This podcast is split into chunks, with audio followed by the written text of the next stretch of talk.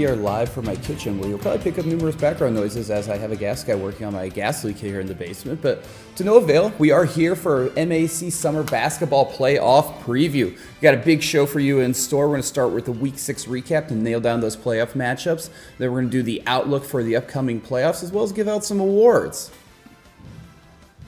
Let's get started with the Week six recap, where we have Evans and Wood. This is the super simple, best game of the week. Win, you're in. Lose, you go home.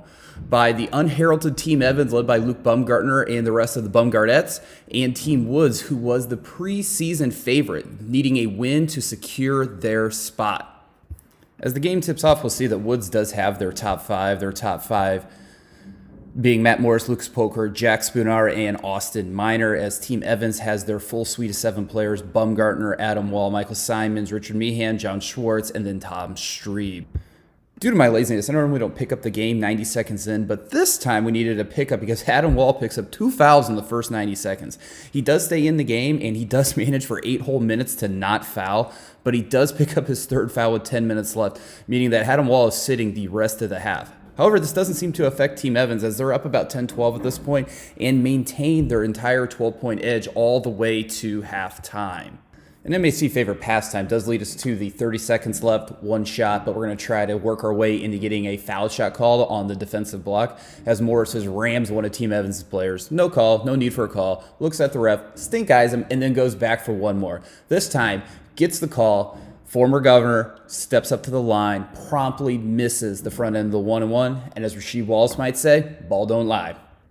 Despite Team Woods being down twelve at half, they do come out firing. Morris misses another one right out of the gate to make him zero for seven for his first three, seven three-point shots. He does finally connect on his eighth, and then Polker hits another one, and Team Woods does start working its way back. They get it all the way down to five points, and then inexplicably, I don't know what the hell happened, but Adam Wall just magically dropped the rebound. When he dropped the rebound, then he committed his fourth foul on the scramble as the other guy took the ball, put it back up for an and one, and there we have it, Adam Wall back to the bench. This time Wall heads to the bench with about twelve minutes to play, and Evans only up two points at this point. From minute twelve to minute five, nothing too remarkable happens as Team Evans at the five-minute mark just misses two run-out layups, and this allows Team Woods to actually take a three-point lead with three minutes and thirty seconds to go. We're going to skip ahead to the two-minute mark, where Team Woods still has a two-point advantage in John Schwartz. This pull-up for a three-pointer nails the three-pointer for the big swing as Team Evans goes up one point with ninety seconds to play. This leads to Team Woods calling a timeout to get their play in order. ninety seconds left, down one. They're inbounding the ball, and on the inbound, Polker turns the ball over, back over to Team Evans. Now Team Evans with the ball, up one. Then Team Woods has to foul two or three times to eventually get Simons to the line to shoot the one and one. Simons makes the first to go up two points. Then he misses the second, and the ball starts scooting around and squirms out and eventually rolls out of bounds, and the ball is to Team Dennis Evans, up two now with the ball.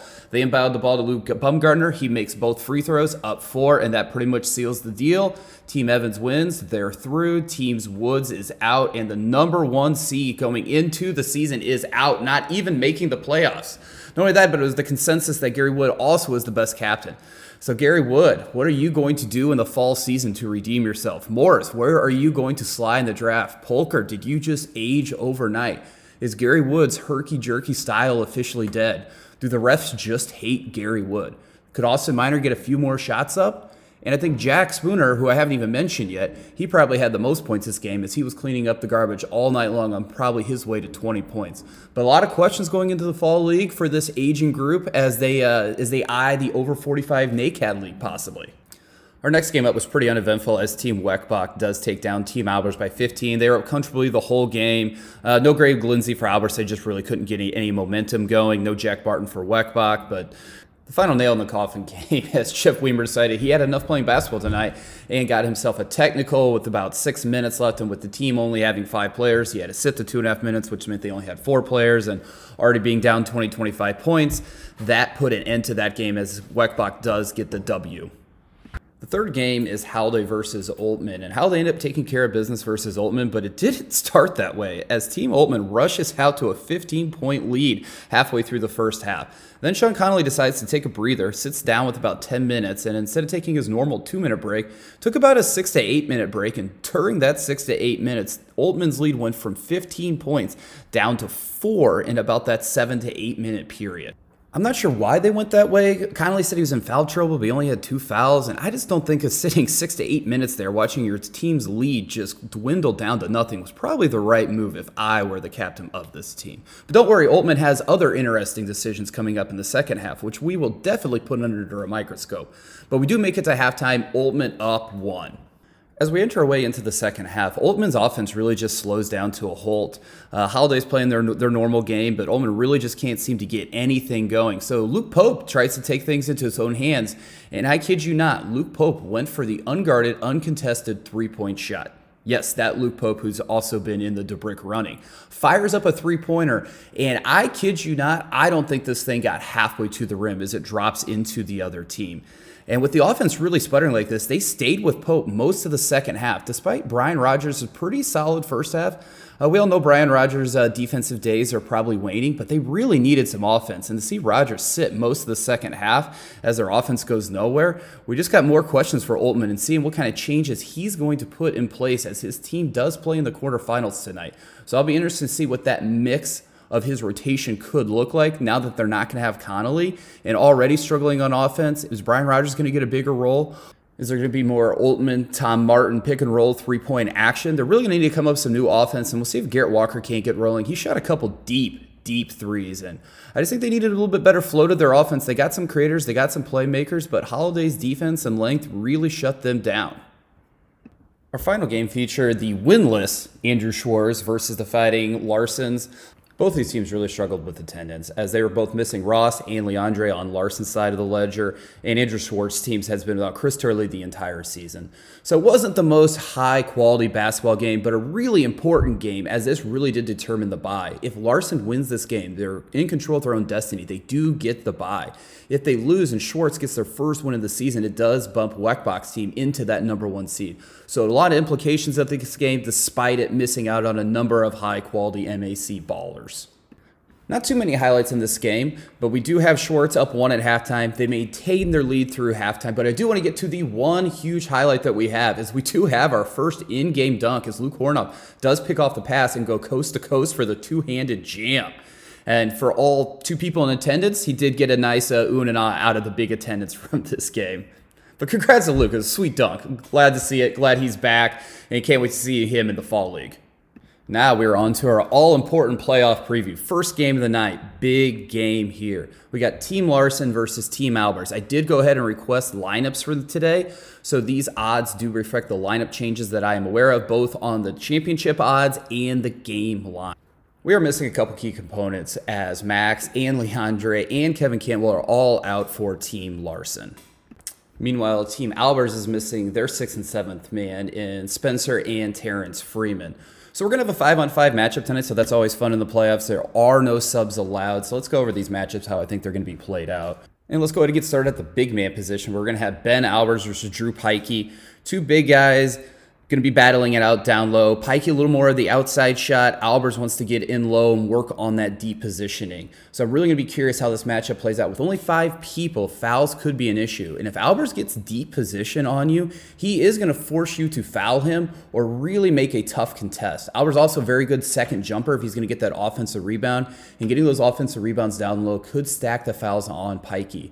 This leads to the other big matchup. We're going to have Greg Lindsay versus Ross Knudsen. These are two leaders and primary creators on these teams. I'm going to have to give the edge over here to Ross, but Greg Lindsay's been playing fantastic this year, been shooting well, been the really creator on the team. So I'm really curious if Ross can slow down Lindsay with his length, or these are just going to be two A-plus guys going at it all game long. It's going to be a great matchup between these two. Next, we're going to work our way to the Weems-Larson matchup, and these have two distinctly different styles. Larson's, you know, slow, methodical, patient. Weems, get the ball, run, make tough layups in transition. Larson's number one goal really needs to be just getting back on D. He can't be giving up any fast breaks to Weems because that is where his bread is buttered, and he's had a great season on that as Lindsay's really found him on a number of outlet passes. Next, we have the Majerus Ungaro matchup, and this is really the wild card matchup. I can't wait to see how this plays out. Both these guys want to get their shots up. Majerus is finding his way, finding where it makes sense for him to score, and has been a three-point shooter this season as well. Not to be outdone by Zach, who's actually had a great season himself. He's been hitting a ton of three-point shots, so I'm really curious how this matchup is going to play out, and the winner of this individual matchup could be the difference maker in the game. Finally leading to our fifth matchup where we got Brian Albert versus Nick Bauer. I think Nick Bauer's been trying to work his way into that over forty matchup, so the Brian Albert-Nick Bauer combo can be seen on a regular basis. Uh, but we'll see if Albert can take advantage of Bauer's height or lack thereof. I know personally Albert put a few uh, layups on top of my head last week, so see if he can take advantage of probably the biggest mismatch on the court this evening. That leads us to the final line of the game, as I do have Albers as a six and a half point favorite, and the over-under is coming in at one forty-one, so see you tonight at five thirty for Larson Albers. The nightcap, Evans, Altman. Altman without Sean Connolly, though, so that's definitely going to move the line. I'd say that moves the line four or five points. Connolly, their number one person, and really the first creator, the guy that really serves the drink for them. So it's going to be tough. But that's all the insights I have, because I reached out to Team Evans, not a word. Straight crickets, no idea who should. Don't know if this means they're trying to mask the fact that Bum's not going to make it. Maybe Wall's not going to be there. They're trying to put up a smoke screen, but absolutely nothing out of Team Evans. So it makes me wonder if I should knock them down a point or two artificially, just because I think possibly by the way they're acting, maybe Connolly or Wall aren't there. So let's hit the matchups. At the point guard position, we got Michael Simons versus Alex Altman. Two small, quick, shifty young guards with a lot of energy. This is going to be a fun matchup all night long. Can't wait to see who gets the better of each other here. Then we're going to move to the big guy matchup where we got Tom Martin, who wants to play a little bit on the outside, your traditional stretch five as we have here at the M A C, versus your traditional big man in Adam Wall. Be curious to who's going to win, if it's going to be the inside or the outside. Then we're going to move to a kind of our swing position here with Luke Pope versus John Schwartz. Everyone knows Pope wants to bruise down low. And then Schwartz, good outside shot. He likes to get his shots up. We'll see if it would be falling for him. He had a big shot last week, so curious how that matchup works out. Then we have our Brian Rogers, Dennis Evans matchup. And this could be Evans. Maybe it's Meehan. Maybe it's Strive. Maybe it's Shepard. Not really sure who's going to have this, but really just to make sure that their job is to lock down Brian Rogers. Next is our prime grade A-plus primo matchup, where we got Garrett Walker, the newbie, versus Luke Baumgartner. Luke Baumgartner, without question, the best player in this game. But Garrett Walker likes to get into people, and I'm hoping his defensive tenacity may be able to slow Bum down. Could make for a great matchup, and if Garrett can even hold this close, that may be enough for them to pull out the big W shorthanded.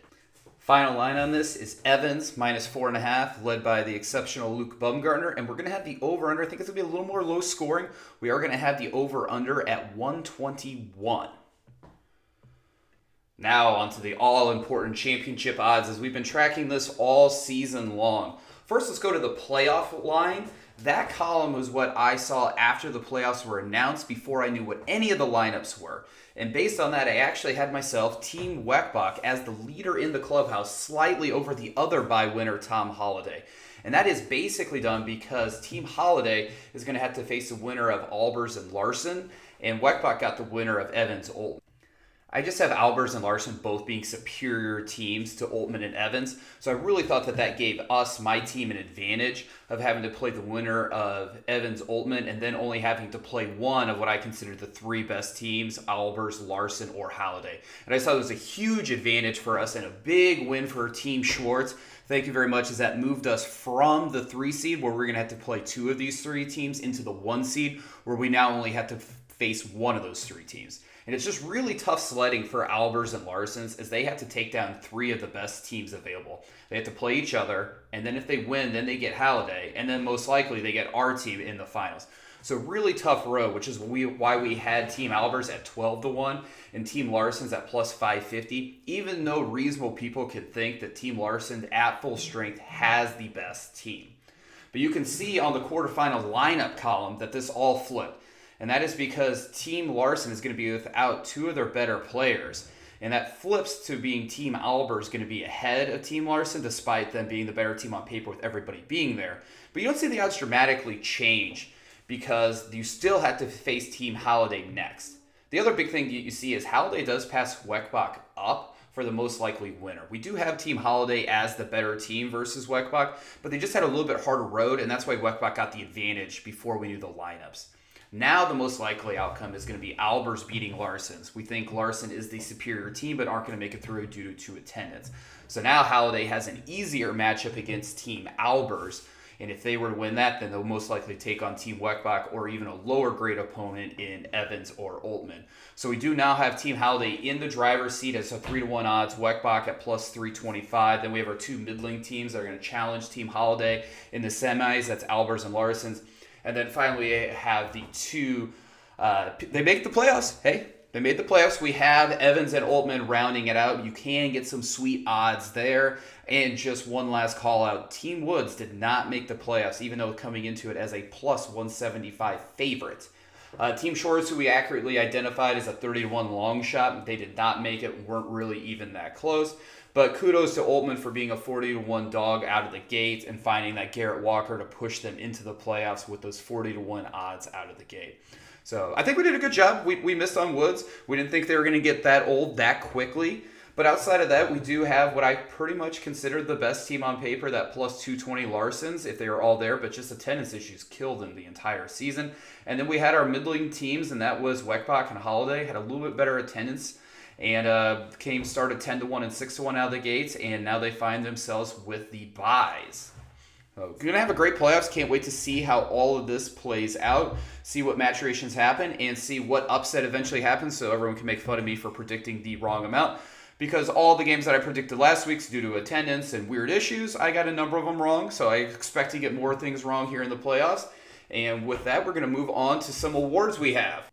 As you might remember, we have our Shackton a Fool playing our way into shape first all team. We had Greg Lindsay, Chris Turley, Sean Connolly, Luke Hornoff, and Mike Grinnan in the lineup. I think four of these five guys made their way all the way through. Lindsay, I think, was even in better shape coming out of the gate than he let on. I think he was trying to push his draft stock down. He played fantastic all year. Sean Connolly may just play better with an extra fifteen pounds available. And Luke Hornoff, who just hadn't played at all, really knocked the rust off after three or four games and had a fantastic season down the stretch, including that two-handed jam. Uh, and Grinnan at center. This is the first time Grinnan actually had some real help and some real players on his team as people finally quit overdrafting him based on his uh, national championship record, might I add. So reason to overpick, but finally found himself with uh, Ben Kratz and Eric Paradowski really setting him up and putting him in a really good position for his skills to show off. Uh, so we went four for five there as Chris Turley made his way M I A through most of the season.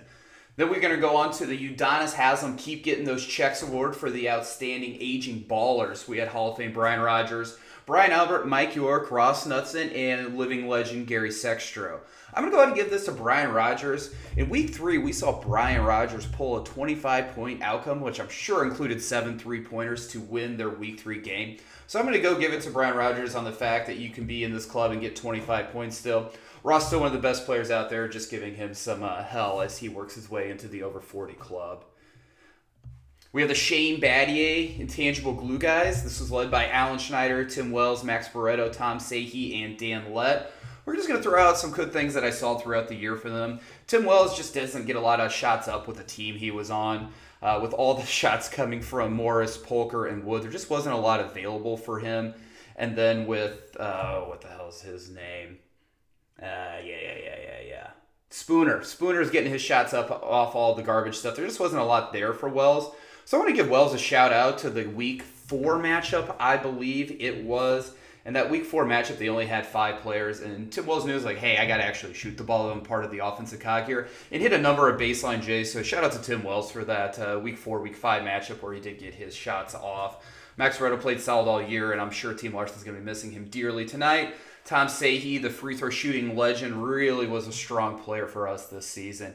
And uh, Dan Lett, former president Dan Lett, I believe it was week three, he had three three-pointers in a row and went for the ultimate heat check. And unfortunately for this heat check, Dan Lett's uh, four three-point shot, I do not believe got above the top of the rim. But nonetheless, Dan Lett had a great year stretching that range out. He does need all day to shoot. But when you play center and the guys down low, you actually have all day to shoot. So watch out for Dan Lett and his three-point shot. Uh, I'm going to give the winner this year to Alan Schneider of Team Schwartz. And Team Schwartz just didn't have the talent this year.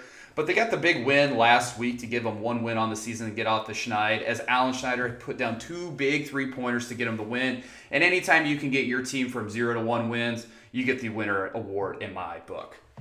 Next is the Jokic Steal of the Draft. Uh, we had the top. Leandre Johnson came in with all the hype, and it was probably a good shot to get it, but just had too many attendance issues, so we can't give it to him. Tilly and Barreto played fine, but nothing nothing to shake a stick at there, as they were six to one odds. Then we walk our way into an interesting one. We have Majerus picked at ten to one, and a little timid out of the gates, but he's really been firing here lately. So Majerus, if you got Majerus at ten to one for the Jokic steal of the draft, I can get behind that. Austin Minor at twelve to one, well, your team didn't make the playoffs, so you're out. Whitehill played really well at fifteen to one odds, a really quick, shifty point guard. He's going to be fun to watch here in the playoffs. Uh, Grossman, a solid role player, sixth, seventh man at twenty-one, is probably not going to do it. And then we get down to our two really interesting unknowns, uh, Garrett Walker and Nick Babbick, both at twenty to one. If you found these two guys late in the draft, these were the two steals. Majerus at ten to one was also fantastic. So those are really your big three right there. I'm going to go ahead and give this to Nick Babbick, as his team did get the bye and just played fantastic down the stretch. A big guy that can bruise down low. And I had no idea, but apparently can also shoot a three-pointer. So despite Garrett Walker's early returns out of the gate, I'm actually going to give this to Nick Babbick for his season-long run and just all-around great play.